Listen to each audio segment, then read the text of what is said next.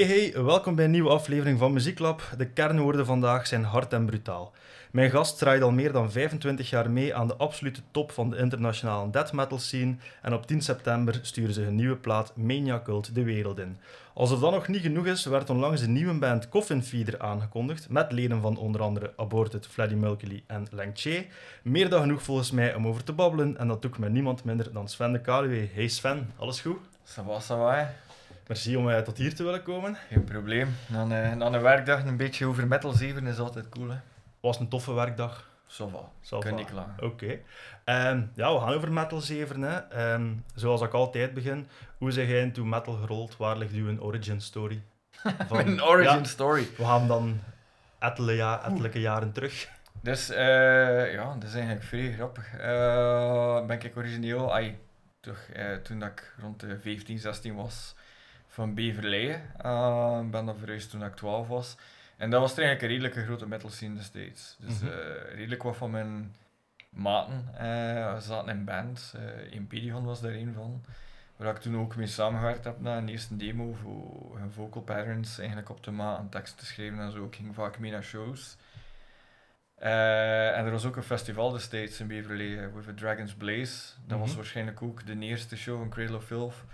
In, eh, in België, Soilwork, hun hele eerste show ooit, heeft daar ook gespeeld. Oké.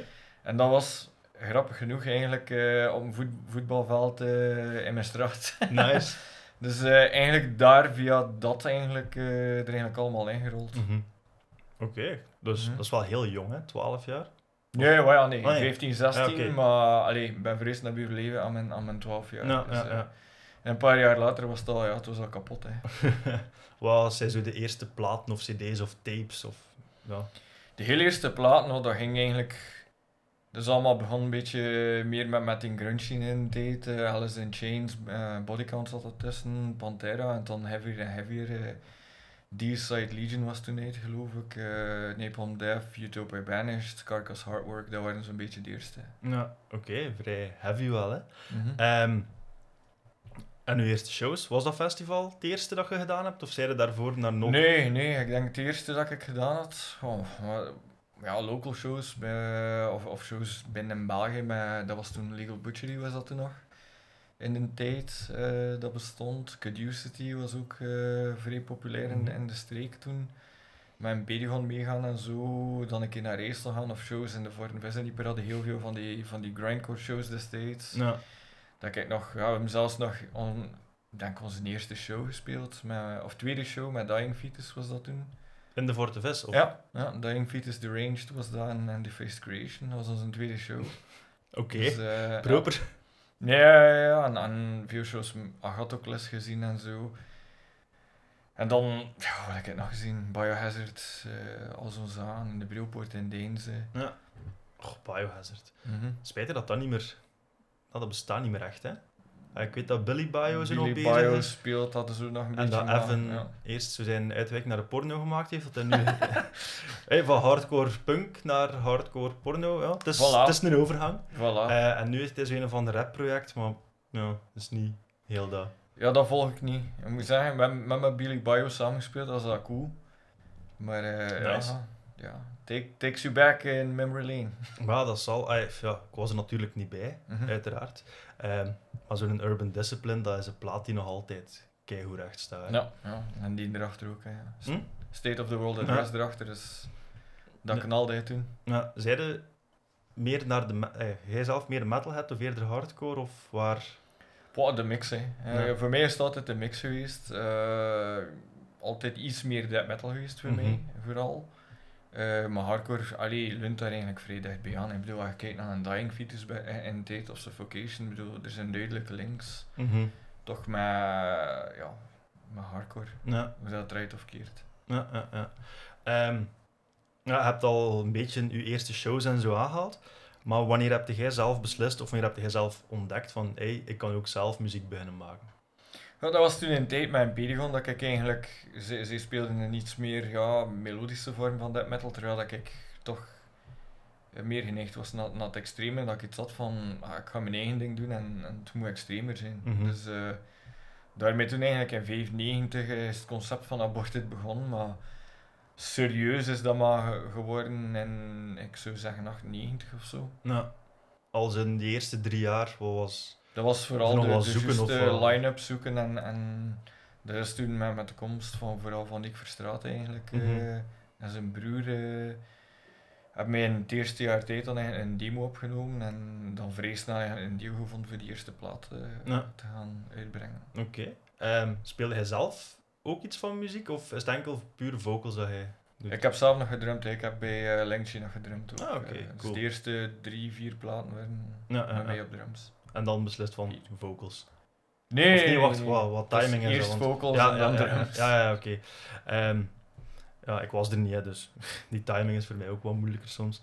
Ehm, wat bands kunnen zo aanhalen als invloeden of welke inspiratiebron put Aborted uit om zijn werk te maken, om ja, tot muziek te komen?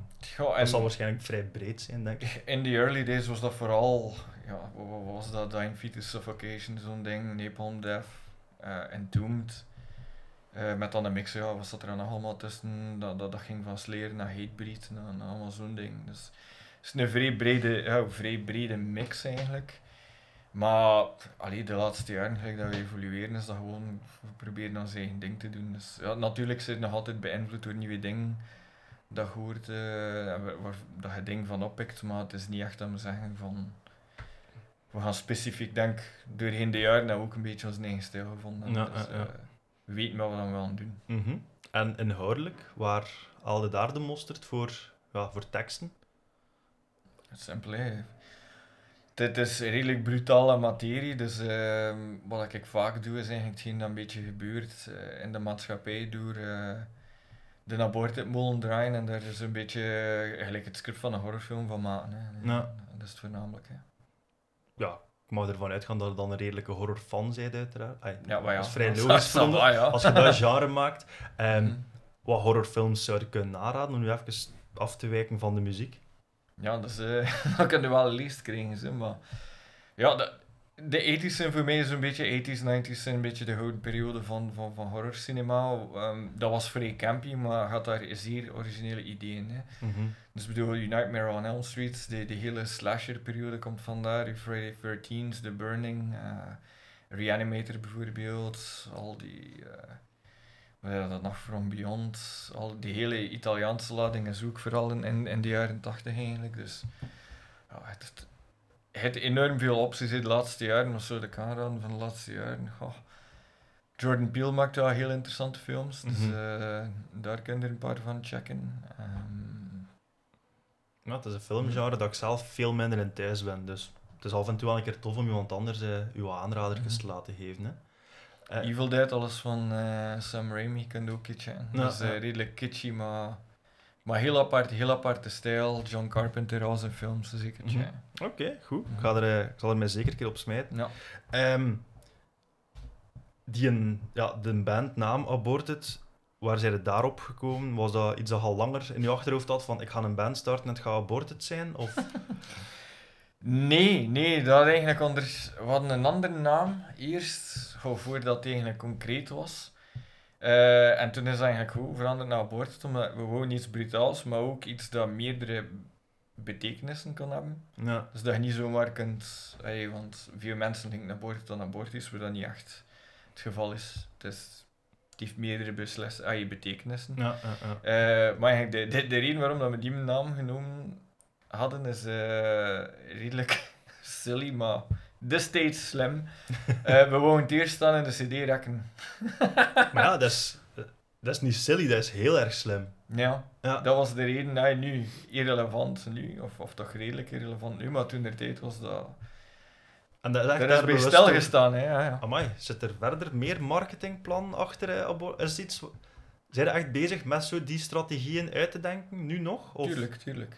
Tuurlijk, En- meer en meer. En, en eh, uiteindelijk ook psychologie speelt dan een zware rol in. Hè. Dus, eh, Als in? Dat, dat vind ik wel een, een interessante richting. om Maar behavioral design, voor hetgeen dat ik vaak moet, moet gebruiken in mijn werk ook. Ik bedoel, vaak gaat de gedesigned iets met de, de psychologie van de gebruiker in gedachten van wat, wat is het key behavior dat je wilt dat de mensen doen en hoe begeleid ze- je ze door hun journey het beste om, om, om die outcome te hebben. Mhm. En hetzelfde slaat eigenlijk puur op marketing. hè. Ja. Wat kun je doen dat de mensen hun aandacht trekt en, en dat, allee, dat, waardoor dat ze het value hebben voor, je, wat ik zeg maar, je, album of je limited edition en zo te kopen. Eh, Oké, interessant, wijs. Ehm, maar je zegt zelf, ja, de naam heeft dan, ah, ja, aborted kan verschillende betekenissen hebben. Maar is dat iets dat je al problemen mee hebt ervaren? Like, ik herinner mij, ja, waarschijnlijk, dus vandaar de logische vraag. Want ik herinner mij een aantal jaar terug, like Dying Fetus, dat op Fortarok stond, dat ze het wouden proberen, dat er iemand, de gynaecoloog bij dat wou cancelen, omdat dat te bruut was. Hebben jullie al zo momenten gehad, ja, dat er protest kwam of dat er issues Ja. waren? Ja, ja, ja, we hebben dat, dat is, eh, in China mochten we niet spelen omwille van de bandnaam, omdat dat tegen de mensenrechten is, wat ik absoluut hilarisch vind komende van China. ja, dat is eh, dubbel. Dat is eh, super hypocriet en dat vond ik super grappig, maar het is wat het is. En eh, eigenlijk in... Heb je de- daar uiteindelijk gespeeld? Nee, nee, nee. Ze hebben gecanceld drie dagen eer dat we toekwamen en we zijn toegekomen en een dag op hotel gezeten en weer weg. Ah, fuck. Dus dat Dat hadden ze sukte. vroeger kunnen zeggen. Ja, uiteraard, want dat was allee, deel van een hele Aziatische tour. Dus Azië, Australië en Nieuw-Zeeland hebben in één grote tour gedaan. Ja. Dus ja, al die vluchten werden geboekt natuurlijk. Ja, ja, En ja. dat was iedere nacht naar een ander land of eiland of gelijk wat vliegen. Mhm. En China was nu het eerste. En ja. En zit dan nog even thuis gaan zitten of zit dan al naar de volgende stop gegaan? En nee, nee, we zijn eh, dus naar China gevlogen, daar een dag op hotel gezeten en dan meteen naar, eh, ik denk dat Ma Maleisië doorgevlogen. Nou, damn. Oké, China, waar je niet mocht spelen. Wat zijn ze nog eh, issues? Eh, meestal zijn dat moslimlanden. Ja. Door de lyrical content eh, mag dat niet. Egypte, Egypte hebben we gedaan, dat was oké. Maar daar moesten we de bandnaam officieel veranderen naar Aborted in plaats van Aborted. Wat dat super funny is. Want... Je hebt daar toch merch van gemaakt? Nee, nee, maar het grappige, ze hebben het logo gebruikt, hè, want ze, ze kunnen dat toch niet lezen, de autoriteiten. Mhm. Ehm, maar ja, en terwijl dat geschreven was, was het aborted. Maar wat dat grappig is, als je dat niet weet, is dat in het Arabische dial- eh, alfabet daar geen P. Ja. En de P spreken ze als een B uit. Dus Het kwam toch weer op hetzelfde. voilà, voilà. Inderdaad. Dus dat, dat was vrij funny. Eh, en die hebben we gedaan. Eh, vrij aparte ervaring ook, omdat voordat je op het podium eh kruipt, kreeg je zo'n papier met een hele lijst van woorden dat je niet op podium mocht zetten. De Zeg- makkelijke fucks, motherfucker, die ding. alles dat, maar ook niks over religie eh, of, of de overheid, mocht er niks van zeggen. Eh, en de politie stond effectief te filmen. Ja. Natuurlijk zijn ze zodanig gewend van eh, bang your fucking heads te zeggen, dat dat natuurlijk het eerste is dat uit je mond komt wanneer dat op het podium komt. maar ze hebben het gelukkig niet gehoord. Maar Ja. normaal gezien is het dus per infraction dat, eh dat je boete krijgt en dat, dat eventueel zelfs de promotor het gevangen kan eh, invliegen. Wow. Ja. Maar van die show uiteindelijk niks. Nee, dus alles is super vlot verlopen. Eh, de promotor heeft ons echt ook super goed behandeld. Ja. We zijn naar de piramides geweest en al een beetje Cairo bezocht en zo. Nice. Dus dat was cool. En het tweede was Dubai, eh, waarbij dat er een angry parent geschreven had dat wij nummers hebben over gods having sex with gods. Sure, buddy. Eh, dat wist ik nu ook weer niet, maar ehm, omwille van dus de, de bandnaam en lyrical content hebben ze ons gezegd van eh, je zou best niet komen. Toch gedaan? Nee. Nee? Nee, ik heb echt geen zin voor, voor in Dubai en in een bak te vliegen. Dus, eh, Nou, oké. Dat is wel een vrij logische, denk mhm. ik. Ehm, nou, ik, ik had daar op voorhand niet aan gedacht. Ja, de moslim, dat ja, kan wel. Mhm. Maar like zo katholiek Amerika of christelijk Amerika, heeft dat al issues meegebracht? Eh, niet zozeer door de religie, maar de laatste jaren merken wij wel door, door die hele. Ja, hoe moet je dat zeggen? Die, dat probleem dat je hebt tussen extreem links en extreem rechts en het feit dat mensen geen nuance meer kennen. Ja. Dat je te ver gaat links en te ver rechts en dat er zo geen ja, common ground niet meer is. En dat Mhm. iedereen offended is door alles. Hadden wij het bijvoorbeeld in Los Angeles daar een eh, hamburger joint dat Grill 'em All noemt. En die doen vaak zo van die... Grill al. Grill 'em All, ja, maar die, die doen vaak dus die nodige metalbands uit. En dan maken ze een, eh, bijvoorbeeld een, een, een Pig Destroyer burger. Dat is dan Ah, cool. met bacon bijvoorbeeld, hè, omdat het een Pig Destroyer is. En wij hadden dus de aanbieding voor een Unboarded eh burger te maken en ze hebben de laatste minuut een staart ingetrokken omdat ze dachten dat er daar nee. kritiek ging op komen. Ja. Oké, ja. Zonde, maar Mhm. ja. Ehm, wacht, waar wil ik naartoe gaan? Ik zat nou even met Grill Mall. Ik vind dat wel een leuke naam. Ehm, goed. De band eh, is ondertussen ja, redelijk wijd verspreid. Als Mhm. in twee Amerikanen en Italianen. Ja. En, en jij natuurlijk. Mhm. Ehm, is dat, beschouwde dan Aborted nog als een Belgische band? Want vanuit oorsprong is het Belgisch. Hoe, ja, hoe, beschouw, hoe beschouwde jij dat? Er was iemand dat had gevraagd van, wilde die vraag een keer stellen? Wat de, de echte vraag voor terug te staan is, is dat belangrijk? Ja, waarschijnlijk niet. dat is waar. bedoel, het gaat uiteindelijk geluisterd naar een band om, om de muziek die ze, ze brengen en niet Mhm. eh, door hun geolocatie. Zijn wij nog een Belgische band? Ja, ik woon in België. Ja. Ehm, de rest nu niet, maar we hebben duidelijk banden met, met de Belgische scene. We zijn bevriend met heel wat Belgische bands. Mhm. We nemen ook een Belgische band mee op tour volgend jaar. Ja. Dus eh, ja. Waar dat we het zoiets zeker over gaan hebben. Ehm, eh, ja, om van het wijd verspreiden te gaan, waar we eigenlijk naartoe hoe beïnvloedt dat je schrijfproces? Want ik kan mij inbeelden voor zo'n creatief werk, en het is ja, niet de meest easy muziek, hoe gaat hij zijn werk om dat van op afstand te doen? Ja, dat zijn wij al gewoon van super lang. Dus voor ons was dat nu ook in, in de voorbije periode niet echt een probleem. Iedereen in de band eh, kan met eh, Cubase werken. Dus eh, in ons geval schrijft Ken eigenlijk het meeste. Mhm. Dus hij gaat eigenlijk zijn demo's gaan maken, die stuurt hij op. Dan ga ik daar feedback op geven, de rest van de band ook. Dan gaat hij daar iteraties van maken, dan stuurt hij die door. en, en totdat we eigenlijk tot het resultaat komen dat we wel. Dan maken we volledige pre-productie van alles. Ja. Dus de drums worden echt opgenomen, eh, de bassist gaat de bas opnemen, ik ga de vocals opnemen. Daar doen we dat opnieuw iteraties op en dan gaan we effectief in de studio gaan opnemen. ja. Maar normaal gezien is dat laatste stuk wel samen, zeker hè? Normaal wel, nu niet. ja, waarschijnlijk. Eh, heeft dat dan voor meer druk gezorgd? Of heb je meer, juist meer tijd kunnen nemen? Ah, Wel, eigenlijk, voor ons was dat vrij relaxed. Eh, voor Ken misschien iets minder, want die heeft echt midden eh, de, de second wave. eigenlijk heeft eerst die moeten naar San Francisco reizen. Ah, en die heeft daar eigenlijk met mondmasker en al, eh, alleen met de, met, met de producer daar, Zach Oren, in een dag of vier, vijf alleen in een hotel zitten. Dus voor hem was dat wel vrij kak, omdat hij... Ja, hij zat helemaal alleen Ja, trouwens. ja, Hij ja. had- hij kon wel nu en dan iets doorsturen. Mhm. Maar voor de rest zat hij hem alleen met iemand dat hij nog nooit ontmoet had. Helemaal alleen op hotel. Ja, dan moet je ja, eten bestellen en zo. Dat, Ja. dat was echt een vrij bescheiden situatie. Terwijl dat normaal gezien, ja, gelijk bij Terrorvision en zo, eh, of de laatste EP, eh, zit ik daarbij. Mhm. eh, omdat ik ook drums gespeeld heb. En gaan wij door de drums samen, gaan wij ideeën uitwisselen tijdens de opnames voor dingen anders te doen. En nu zat hij volledig op zijn eigen. Hè. Even die ding dicht doen. Voilà, dus allee, nu, nu zat hij echt op zijn eigen, in zijn eiland. Dus ik denk dat dat voor hem eh, redelijk ambetant was. Mhm. Ehm, maar voor de rest, ja, Ian heeft thuis opgenomen, Stefano heeft bij zijn schoonbroer opgenomen en ik heb in een studio in Eulen opgenomen, Ja. Studio Harris. Eh, het voordeel was dat ik dan ook ja, de opnames echt kon spreiden. Mhm. Eh, wat dat voor mij veel makkelijker was. Je had veel minder eh, stress dan dat je je hele plaat op vier, vijf dagen moet, moet gaan inbrallen. Ja, dat snap ik wel. Mhm. Ehm, heeft corona voor de rest nog invloeden gehad op jullie creatief proces? Als in, ja, nu dat je apart hebt opgenomen, bij de eh, de eerste clip dat je hebt uitgebracht in Petis Odi, zit er alleen jij erin hè, van de band. Mhm. Ja, Omwille van het feit dat maar ja, Amerikanen mogen nog altijd niet komen. Hè. Dus eh, wat dan de keuze? van, Ja, de bassist en ik, maar dat is ook maar zo raar. mhm.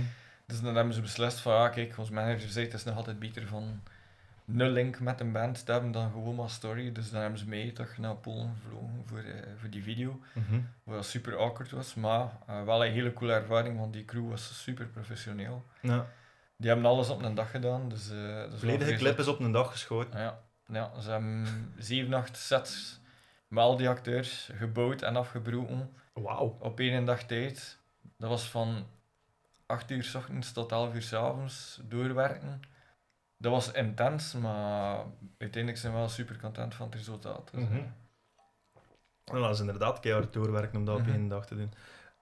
Ja, nee, dat, je- wat je net hebt aangehaald van Ken dat daar eenzaam in San Francisco zat, had jij dan dat gevoel niet? Want Ja. ik weet niet of hij Pools klapt. Nee, nee, dat was... Alleen nu en dan hadden we wel die interacties, maar ja, die mannen zijn ook super focused Mhm. aan het werken en dan zit je daar een beetje gelijk een kieken zonder kop eh Nou, daar rond te lopen en mee te kijken uit interesse, maar voor de rest, ja.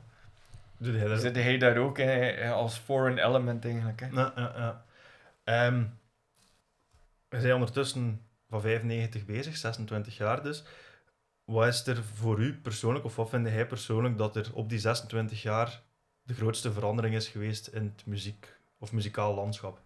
Ik veronderstel internet wel een vrij grote.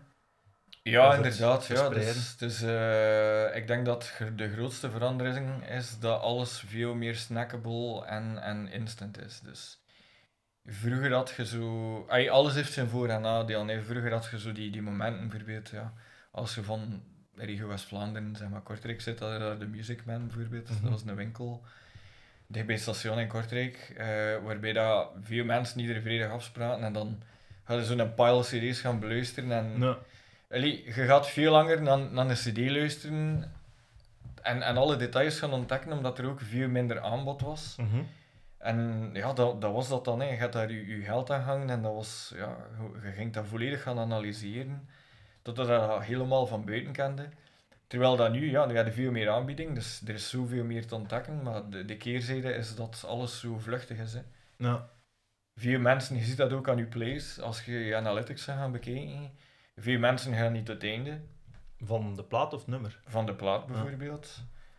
Uh, albums zijn veel minder belangrijk dan single releases. Uh, Mhm. Dat is gewoon een trend dat je ziet aan het komen is. Ja. En ja, want dat is ook zo, hè, want dat algoritme van Spotify en zo, dat, dat gaat u gaan belonen als je constant eh, content erin duwt. Hè. Dus als je een plaat erin duwt en that's it, ja, dan, dan gaat je engagement omlaag. Dus dat zijn allemaal dingen dat je als artiest constant moet mee bezig zijn, terwijl het eigenlijk een job niet is. Ja, ja. Dus dat het is is een job dat erbij komt eigenlijk. ja, er zijn heel veel jobs bijgekomen. Eh, ik zeg het, is, het is veel makkelijker om veel mensen te bereiken, maar ondertussen is het ook veel meer werk. Ja. Mhm. Ehm, en dat, dat is dan de Spotify-kant. Maar ik heb Mhm. ook gemerkt de laatste tijd, het is mij opgevallen, misschien Mhm. zijn je er al langer mee bezig, dat je echt wel ook vrij actief bent als band op sociale media. Is dat iets dat hij uitbesteedt of is dat iets dat hij op u... Het is de twee. Ja, Ja, dat is, ik merk eh, heel veel humor dat erin zit ook. Like ja. dat je van in aan boord het gaat reageren op, ik weet niet, kan fout zijn, maar zo Loudwire-posts of van andere Mhm. bands. Of dan ja, straks naar de mascotte Wigland, dat we een keer even Mhm. eh, over zullen babbelen. Ehm, is dat... Ja, die vraag beantwoordt zichzelf eigenlijk, maar hoe belangrijk is dat op dit moment? Is dat vrij hard nodig of zouden de min of meer dezelfde resultaten kunnen behalen zonder dat sociale media plan? Nee, tuurlijk niet. Het is, het is, een, het is een zeer noodzakelijk plan. eh, en we doen dat zelf samen met eh, Brad, die, die ook van Banger TV is. Mhm. Dus hij werkt met ons samen. Dus ah ja, ik werk fulltime. eh bijna iedereen werkt fulltime buiten Ken. eh, dus we hebben hulp nodig next to it. Vooral omdat hij zit op Amerikaanse tijd, ik zit op Euro- Europese tijd, dus we verdelen het werk ook allemaal. Ja. Stefano helpt daar ook heel veel in. Maar eh, het is zeker noodzakelijk, want als band is dat het enigste, als je op een label zit bijvoorbeeld, waar je de controle over hebt over hoe dat je een band gepromoot wordt en zo. En uiteindelijk, die, die, die humor, die tongue-in-cheek, ja, dat is deel van wie dat wij zijn. Dus Ja. dat is de kans om... Breng die ook veel dichter bij je fans. Mhm. Maar wij zijn niet zo'n band die een beetje die mystiek houdt en afstand houdt en zo. We zijn gewoon van... Wij zijn niet anders dan, dan de gelijk wie. eh, let's have fun together. En Ja. that's it.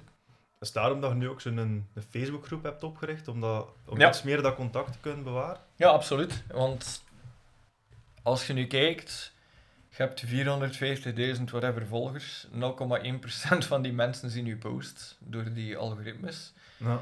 In een Facebookgroep ziet iedereen hetgeen dat je post. Mhm. Dus de, dat, is, dat heeft een gigantische impact, al, al hadden er minder mensen op nog voor het moment.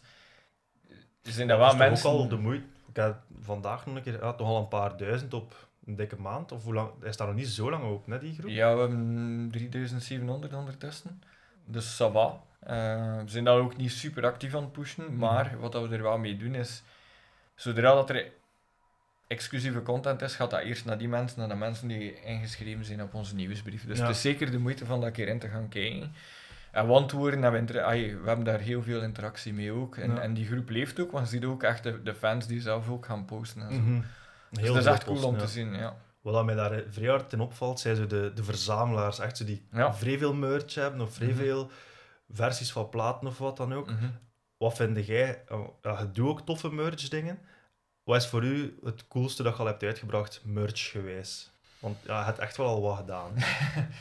Eh, ik denk dat kaartspel van Necrotic Manifesto was echt een cool. En dan nu eh, de action figure is zeker...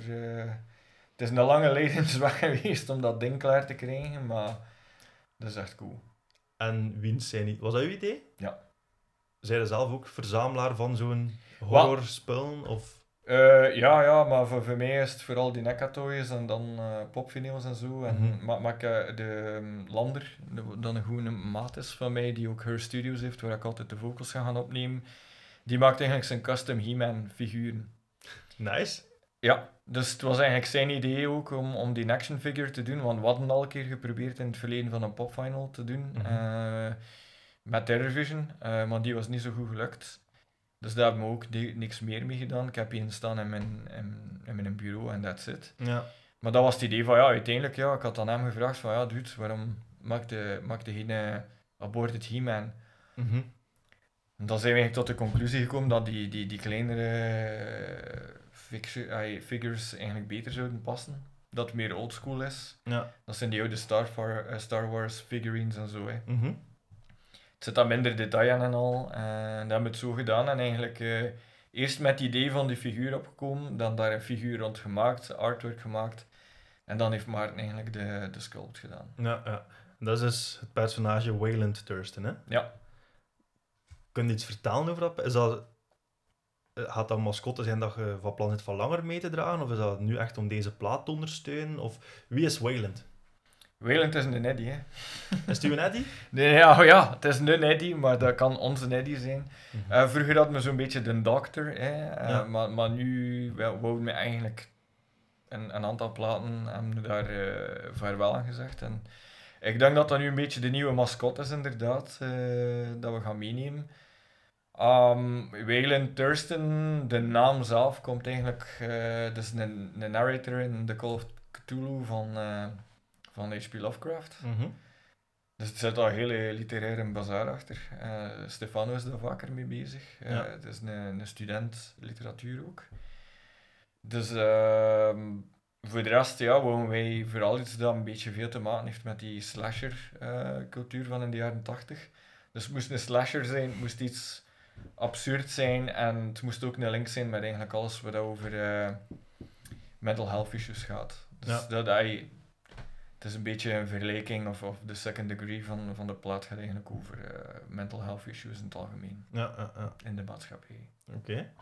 Ehm, en Wayland passeert ook op andere covers, heb ik zoal zien passeren. Ja. Eh, wat, ja, wat dan nog een keer die humor wel toont, vind ik. Hè. Mhm.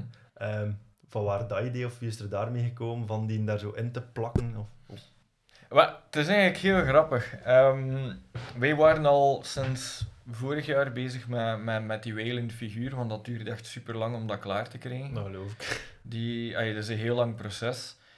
En toen zagen wij dat eigenlijk, eh, we hadden het idee van ja, we moeten veel meer met die figuur doen en zo. En dan zagen we eigenlijk dat Vulvodinia, die waren ook bezig met een action figure en we hadden zoiets van, dat is niet mogelijk. Dat is die Bob the Butcher, zeker, ja, hè? ja, ja. Ze waren daar ook mee bezig. We hadden zoiets van, oh no. Het is nog iemand daarmee bezig, eh, uiteindelijk. En, en dan waren ze ook bezig al met, met die Bob de Butcher overal in te placeren. Mhm.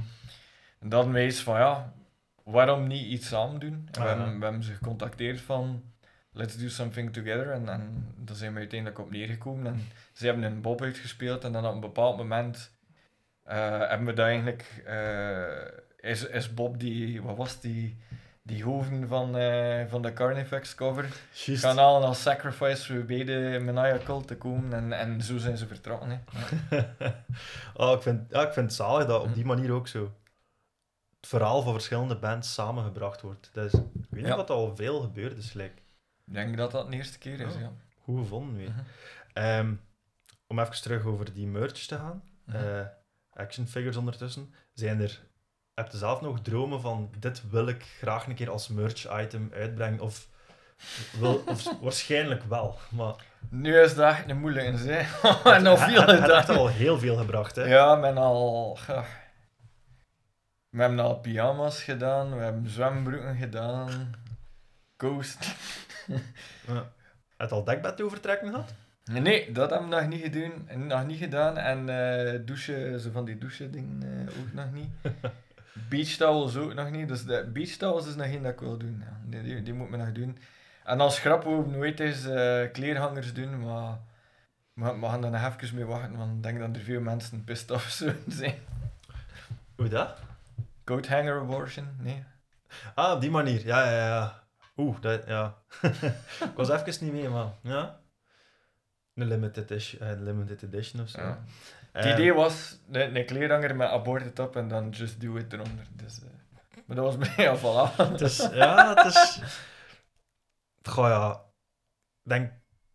Ja, heel serieus moet je het ook allemaal niet nemen, hè. Nee, vooral als je eigenlijk de, de band kent. Ay, Het grappig daarmee is, we hebben nooit in, in wat was dat? Iowa, denk ik, dus dan in een redelijke christelijke status eh, een show gespeeld. Dat brengt Slipknot voort. Ja, inderdaad. Ehm, dat is een redelijke katholieke staat, om, om, om het zo te zeggen. En we hadden dan een show gespeeld. En, en wat ik vooral onthouden heb van die show, is dat er een moeder eh, die daar met maar drie jonge kindjes was, eh, naar mij is gekomen van ja, eigenlijk wou ik mijn kinderen niet laten komen, dus ben eigenlijk maar meegekomen ermee. Eh, want toen dat ik jullie platen zag en, en die teksten en heel die boel en, en Mhm. video's gezien had, da- dacht ik van oh, dat is hier heel fout en zo. Maar toen dat ik jullie show zag en, en zag dat ai, de humor dat jullie hebben op podium en dergelijke, je hebt zelfs een fan van meegemaakt, dus eh, die Oh, heeft al wow. zelfs een shirt gekocht, dus dat was wel cool. Nice. Hm. Dus met de live show echt gewoon iemand overtuigd van, hey, Ja, nice, cool. Ehm, ik weet niet of dat, dat dit nu heel logisch in mijn vragenrondje past, maar hoe moeilijk of hoe evident, niet moeilijk, is het om u te blijven heruitvinden als band? 26 jaar bezig zijn, om die relevantie te blijven bewaren. Is dat iets dat je veel tijd moet insteken om over na te denken, of komt dat vrij vlot wa- om de mensen hun aandacht te blijven pakken? Ik denk, wij hebben nu het omgekeerde gedaan. We zijn nu eerst begonnen met van wat, wat, wat voor speciaal item kunnen we aan de, aan de fans bieden eh, dat uniek maakt en dat de moeite maakt voor, voor die limited edition bundles te kopen. En, en dan van daaruit eigenlijk het hele concept gaan, gaan, gaan uitbouwen.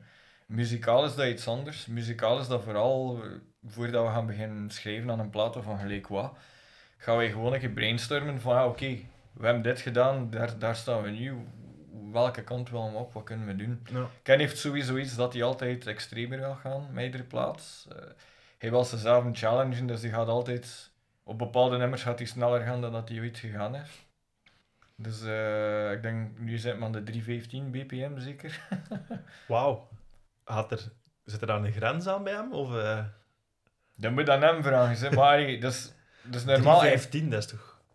Dat is vrij rap, ja. Ja. En, en allee, hij challenged zichzelf tot op niveau dat hij het bijna niet kan spelen in de studio, maar dat hij het wel kan, dat hij het wel kan spelen, maar dat weet hij van als ik zoveel tijd oefen, dan no problem. Ja.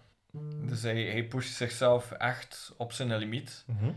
Eh, maar daar gaat het niet echt om. hè. Als we, als we nieuwe dingen gaan schrijven, is dat niet van het moet sneller zijn of dat en dat. We gaan vragen, kijken, oké, wil met extremer gaan, wil met meer in die, ja, laten we zeggen, die atmosferische vibes dat we de laatste platen een beetje mee bezig zijn. Eh, gaan we dat doen, terwijl dat we nu bij Man Cult eigenlijk vooral gezien hebben van we willen een, vooral een zo well-rounded, meer most meest gevarieerde platen eigenlijk eh, schrijven dat we kunnen. Dus we hebben dingen genomen dat we al lang niet meer gedaan hebben. We hebben vooral ja, die, die vibes echt meer uitgediept. En dan zijn we ook tegelijkertijd iets technischer en, en extremer gegaan. Dus een beetje een, interessante mix van alles te kunnen maken, zodat dat interessant is voor iedereen. hè. Ja, ja, ja. Ehm, je hebt twee songtitels ehm, in het Nederlands, Verderven en Verbolgen. Van waar dat idee om plots de Nederlandse taal? Is dat, dat al gedaan? Maar dat nog nooit gedaan, dus daarom. Gewoon om... Puur daarom, ja.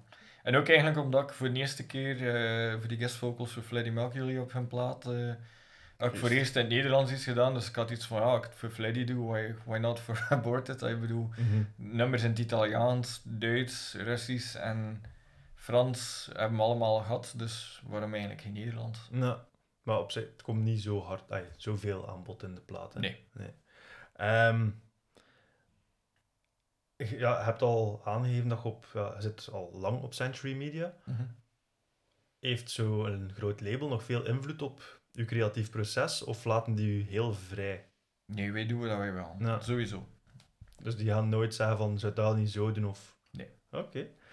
Ehm, de artwork zelf, vertrekt dat vanuit uw hoofd? Ja. En geef je dat dan aan een designer? Designde zelf? Of... Het is een mix, hè. dus eh, allee, alles wat paintings en zo is, dat doe ik niet. Eh, het zou het heel triestig zijn, moest ik dat doen. Maar eh, het concept eh, ga ik meestal helemaal gaan uitdenken en uitschrijven. En dan ga ik dat mee naar Par. Eh, Par is degene die de, de covers gedaan heeft voor Terrorvision, Maniacal Cult en bijvoorbeeld Necrotic Manifesto had hij hem ook gedaan. Dus Par gaat dat dan in een schets omzetten. Dan gaan we daarover pingpongen eigenlijk, wat dat we anders zien. Ja. En ondertussen gaat dat door verschillende iteraties totdat hij klaar is. Een keer dat hij klaar is met die frontcover en, en die sidepanels en zo, dan ga ik alles gaan layouten en, en gaan vormgeven. Ja, dat is ook geen werk... ay, dat zal ook een werk voor lange adem zijn. ay, want het zit Ja. heel veel detail in, hè? Ja, ja, ja. Als je dat dan uitschrijft, is dat dan... Over hoeveel gaat dat? In A4's Oh, of... Nu, uitschrijven is heel globaal, want ik wil hem ook niet te veel sturen, want uiteindelijk haalt altijd het beste uit een, een artiest door hem zijn vrijheid te geven. Hè. Dus je geeft wel de, de, de main lijn dat je wilt, en bijvoorbeeld dat je zeer complementaire kleuren wilt, dat je een duidelijke contrast wilt tussen de main figuur en de achtergrond, waardoor Mhm. dat we ook tot dat oranje en dat blauw van voorgekomen zijn. Dat zijn zeer complementaire kleuren, dus Ja. dat valt keihard op normaal gezien. Het zit daar allemaal kleurstudie achter en zo'n zo'n zaken, dus zover zijn we er wel mee bezig. Damn. Ja. Ehm, maar ook, ehm, we laten hem vrij, hè. dus hij heeft zijn interpretaties van Wayland gemaakt, dan hebben we allemaal wat bijgestuurd van oké, meer Jason bijvoorbeeld, Mhm. of meer dit. Eh, maar toch zijn eigen identiteit. Ik denk dat daar het meeste tijd over gaan heeft, over van hoe dat, dat gezicht van, van, van Wayland er gaat uitzien. Ja. Maar voor de rest heeft hij hem volledig zijn ding gedaan. Hij heeft ook volledig gesnapt. Allee, mijn idee was gewoon dat er demonen rond hem waren die dan eigenlijk de voices in his head waren. En dat heeft hij hem helemaal anders uitgebeeld door die, ja, die tentakels die uit Ja. hem kwamen. Dus dat was echt super cool gevonden van hem, vond ik. Mhm. Dus ja, Beter dan hoe dat jij in je hoofd had. ja, ja absoluut. Cool. Ehm ja, de voices in his head. Is dat waar dat de plaat rond draait inhoudelijk? Of gaat er, valt er meer uit te pikken? Of ja. Waar, het gaat- waar draait ze inhoudelijk? Wat, wat inhoudelijk draait het om, om het feit dat we, ja, hetgeen dat er allemaal de laatste jaren aan het gebeuren is, het feit dat je gewoon geen discussie meer kunt hebben, dat, dat, dat er vaak, ja, er zijn gewoon issues die, die niet besproken worden vaak, die vaak taboe zijn. Eh, in het geval van Wayland is dat dan, ik denk dat hij een cult moet verzamelen van allemaal like-minded people en dan eh, de mensheid eh, moet kapot halen. Mhm. En dat die demon aan het summonen is en heel bizar, maar eigenlijk zit het allemaal in zijn hoofd, is die zo zot als een achterdeur. hè. Ja. Hm. Oké. Ehm, tot zo, ja. Ik weet niet of ik nog heel veel over de plaat kan vragen, want op zich, als deze aflevering uitkomt, is het nog twee dagen tegen dat de plaat uitkomt. Dus iedereen dan zeker luisteren. Of als je in de omgekeerde richting luistert, ja, dan heb je ze al gehoord waarschijnlijk. En even over live shows. Eerst verleden pakt. Je hebt al een paar toffe dingen nagehaald of interessante zaken. Mhm. Wat waren voor u, als je terugkijkt op de volledige carrière van een band, de coolste shows of tours dat je nu zo kunt uitpikken van, ah ja, daar denk ik wel nog een paar keer aan terug. Of... Er zijn verschillende. Eh, ik denk één festival dat er zeker uitspringt was uh, Rock al Park in, uh, in Colombia. Mhm. Dat was een surreële ervaring, want je stond daar plots voor 85.000 man. Dus dat is wel redelijk... Dat is veel. Dat is, ja, dat is een, een massa, je ziet daar niets meer van. Dus dat is echt zot. Dat was een zeer stressvolle ervaring ook, omdat um, wij zijn over Turkije gevlogen en toen was er zat een of, of, of een staatsgreep of zo, ik weet niet juist. En bijna niks van ons bagage is toegekomen in, uh, in Colombia. Dus uh, we hebben moeten, ik denk, de triggermodule van iemand lenen voor de drums. Onze bassist heeft moeten zijn bas van iemand anders lenen. De, de, ja, er waren dingen van de gitaristen die, die ontbraken ook. En aan een stage clothes waren ook niet mee en al zo'n ding. Dus dat was zo stressen, zo, vooral voor zo'n grote show. Mhm. Plus onze, onze gitarist was één van, van de states apart ingevlogen. Hij had een taxi genomen en die, die, die mens vond het hotel niet. En Colombia kan redelijk sketchy zijn. Okay. Dus die had hem door de slums genomen. en Ian was maar... Ja, dat duurde maar, die rit. Die vond dat maar niet. Dus die jongen dacht waarschijnlijk dat hij ging doodgaan op dat moment. What fuck?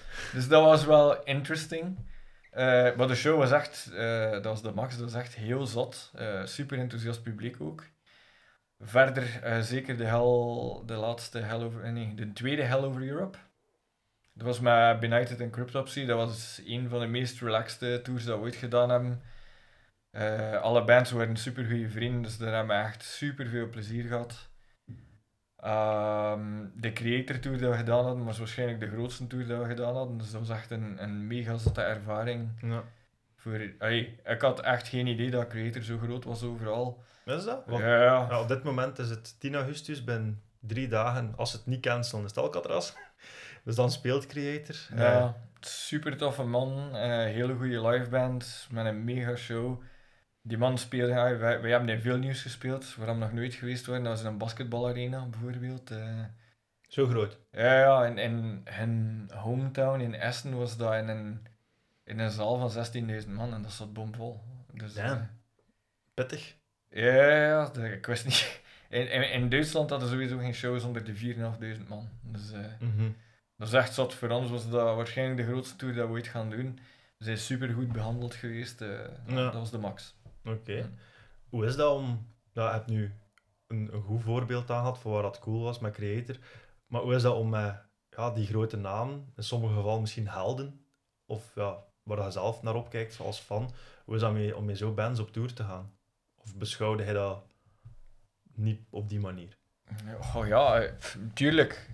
Dat is zo, maar sowieso als je op tour zit voor een lange tijd, bij de meeste bands creëer je toch een band, een band ermee. Mhm. Dus dat, ik denk na, na zoveel jaren is dat gewoon als je weet dat de eerste week awkward gaat zijn en dan komt dat los. Is dat de eerste week die... Meestal wel, maar ja, iedereen ja, Oh, moet een beetje aftasten. en Ja. zo. Uiteindelijk had ook, ja, dat is zo, je hebt wat hiërarchie, de, de headliner die wat meer, hij heeft wat meer rechten dan de andere bands en je moet zien dat je je respect behoudt en Mhm. dat, dat komt allemaal zo wel. Dus, eh, Ja, ja, ja. Ehm, je had al over het grote Columbia Festival geklapt en over grote venues. Als je zou moeten kiezen tussen festivals of eerder venues, waar, ze, waar ligt bij u de voorkeur? Dat is, dat is een hele standaard vraag, ik weet het, maar... Goh, ik vind beide. Beide vind ik leuk. Festivals is leuk omdat je, ja, je een heel goed, groot podium en je moet nog meer rondspringen, gelijk een Energizer Bunny, wat wel een challenge op zijn eigen is. Maar je hebt de hele productie bij je, eh, wat dat wel nice is. Eh, maar, maar dan... Wat dat je niet hebt, is, is dat nauw contact met het publiek, waar je echt in, in your face staat met, dat, Mhm. met dat publiek. En, en dat, heeft, dat, dat heeft ook zijn, zijn grote charmes. Dus ik, ik sta heel graag in, in nauw contact met het publiek. Ik doe heel graag festivals ook. Maar zelfs vaak zo'n show waar dat er eh, 16 man is, bij, bij wijze van spreken, maar je krijgt ze alle 16 mee. Dat heeft ook een hele andere vorm van voldoening, bijvoorbeeld. Intens op een andere manier, kan ik Ja. dat geloven. Ja. Ja, want dat is een hele, dat is een hele andere job als frontman, bijvoorbeeld. Dat jij, het is nu een show, ja, de, de opkomst is matig of zo. eh, je moet ermee omgaan en je moet dat wel ermee zeggen dat je een minder show moet geven. Hè. ja, En als je ze dat meekrijgt, is dat ook eh dat is te leuk. cool. Ja. Ja, oké. Ehm, je hebt al Hell Over Europe 2 aangehaald. Binnenkort Mhm. eh, ja, binnen een aantal maanden Hell Over Europe 4.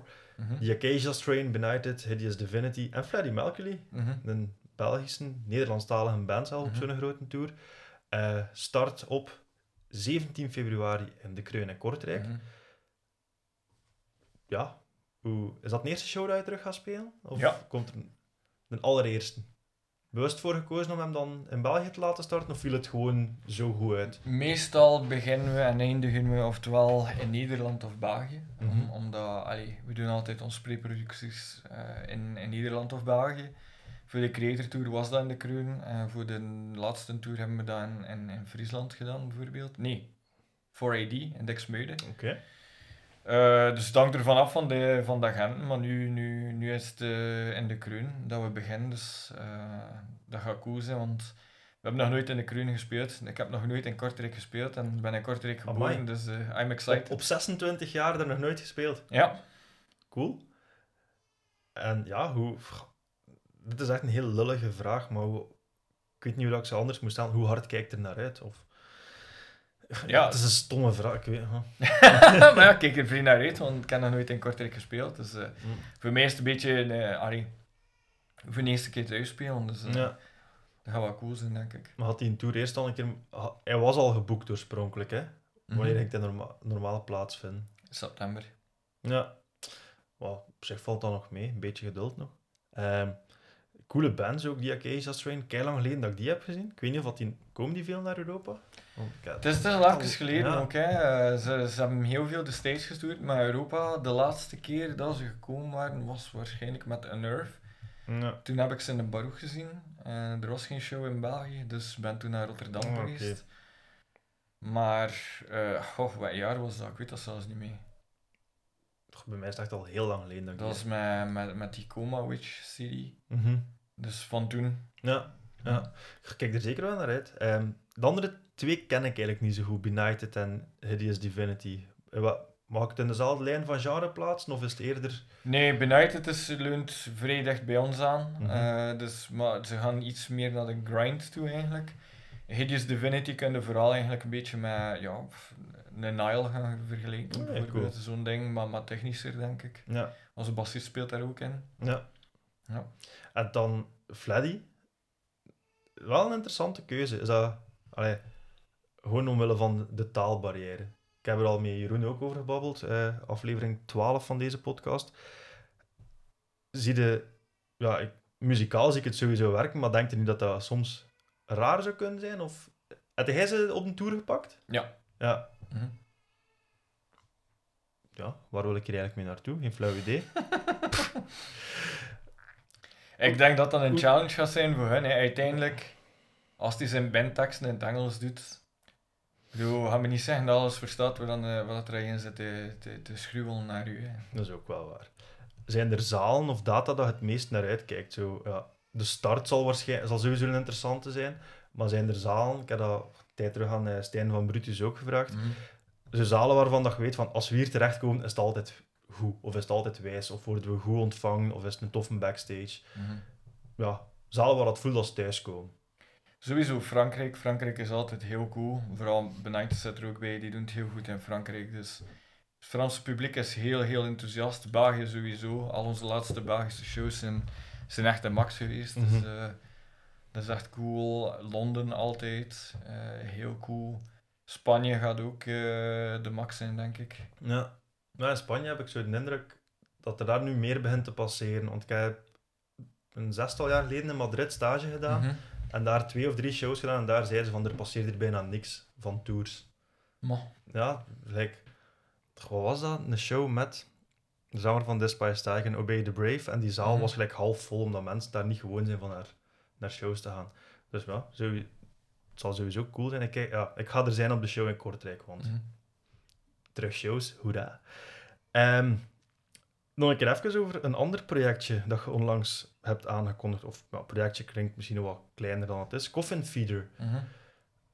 Ik kan een tipje van de sluier oplichten. Je hebt een band in de wereld gestuurd. Er is nog geen muziek. Dat zal voor najaar zijn, had aangekondigd. Ja, we zijn, eh, we zijn nu aan het opnemen. Dus eh, Jan is nu de bas aan het opnemen, denk ik, deze week. En ik ga de vocals opnemen volgende week. Dan gaan we mixen. Ja. Dus normaal gezien gaan we in september, denk ik, ergens de eerste single droppen en dan de shows zouden moeten beginnen vanaf november. Oké.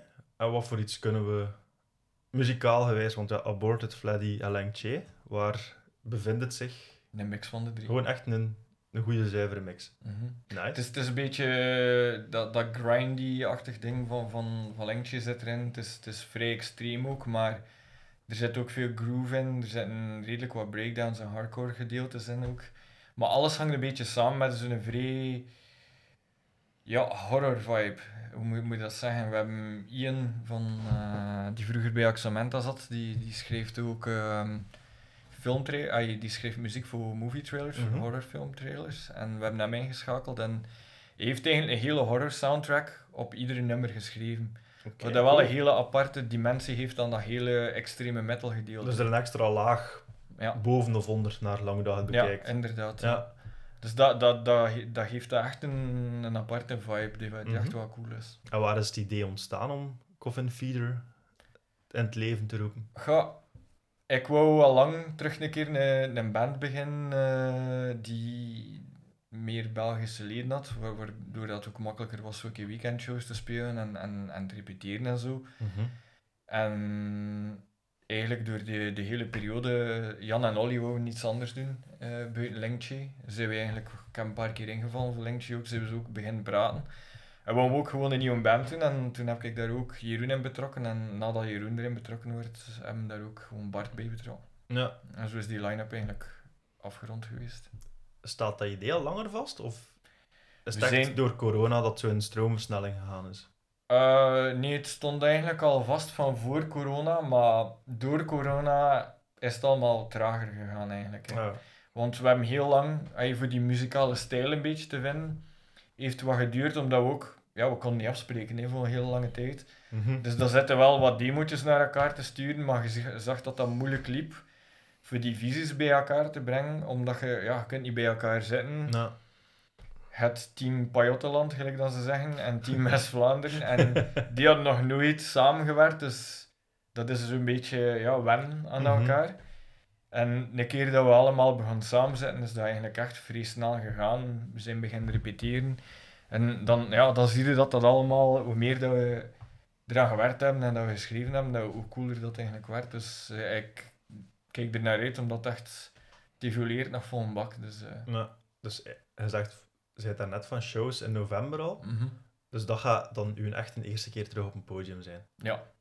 Kun je al iets zeggen? Zijn er, liggen er al shows vast? Of, zijn Nee, of valt nee, er nog niks te, te lossen? Nog daarover? niet. We hebben een agent ondertussen, eh, Luc van Doemstar, gaat ons boeken. Dus we hebben hem gezegd van, je mocht voorzichtig gaan beginnen wat hengeltjes uithangen voor november. En dan zien we wel hè, wat dat er komt. Dus, Mhm. eh, dus noods regelen we zelf wel iets. eh, no big deal, maar het is de bedoeling dat we, dat we het wel serieus aanpakken en eh, dat gaat knallen. Hè. Is dat een makkelijke combinatie? Een band op niveau van Aborted. Ah ja, Fleddy is ook keidruk bezig. Lengtje ken ik eerlijk gezegd wat minder. Eh, valt dat makkelijk in balans te houden, zo twee voltijdse projecten? Of, ja, want zegt van serieus aanpakken. Het is gewoon, je moet weten wanneer dat je wel kunt en wanneer niet. Hè. Je moet gewoon goed op voorhand eh, plannen. Wij hebben het, voorbeeld, het voordeel nu dat bijvoorbeeld zowel Fleddy als Coffin Feeder als Aborted worden door eh, Doomstar geboekt. Dus Dat is onze agent heeft, agenda. heeft een agenda van de drie bands en dan weet hij van oké, dan, dan kan ik geen Coffin Feeder doen, want bijvoorbeeld Fleddy of Aborted zijn bezig Ja, met ja, iets. ja. Dus dat, dat valt allemaal te managen. Hè. Uiteindelijk, eh Fleddy speelt geen voljaarshows, Mhm. eh Aborted ook niet, dus er is ruimte. Oké, heel benieuwd. Ehm, ik denk dat we er bijna zijn. Tenzij dat jij nog zaken toe te voegen hebt. Eh, kan altijd, hè, dat je nog over iets wilt babbelen. Dus ga ik gewoon de laatste vraag van deze aflevering stellen. Mhm. Klassiekertje. Als jij een line-up mocht samenstellen van een vijftal bands, dead or alive, eh, gesplit of nog altijd samen, maakt allemaal niet uit. Welke vijf bands zou jij op uw favoriet, welke vijf favoriete bands zou jij op één line-up smijten? Goh, dat is een moeilijke, hè. Maar ik zou zeggen, eh Slipknot en Gojira zeker. Eh. Suffocation. Eh, en zijn dat er vijf buiten ons, of met ons in? Of... Goh, van alles gehad. Al gasten gehad die er zelf op speelden. Al gasten gehad die gewoon iets zeiden van, "Pff, wij willen naar die show gaan. Mhm. Dus je mocht pakt abortus als 6 en Cosmic Ja. Feeder als 7. Voilà. Eh, nee, dus die drie zeker eh, voor mij. Eh, dan mocht je dat zeker nog Humanity's Last Breath bij steken voor mij. En Hemdale. Wat was dat laatst? Hemdale. En wat voor... Dat ken ik niet. Wat? Het is een hele oude ja, grind doom band van, van Cleveland. Oké, Ja. ik zal het zeker een keer opzoeken. Eh, Sven, dik merci voor deze babbel. Eh, de nieuwe plaat. Mania Cult noem ik het, of het is Maakt niet uit. Mania Cult komt uit op 10 september via Century Media. Eh, de Hell Over Europe Tour start in Kortrijk op 17 februari. Allen daarheen zou ik zeggen. Merci om te luisteren. Alle bands die zijn aangehaald komen in een mixtape terecht op Spotify. En tot de volgende. Yo!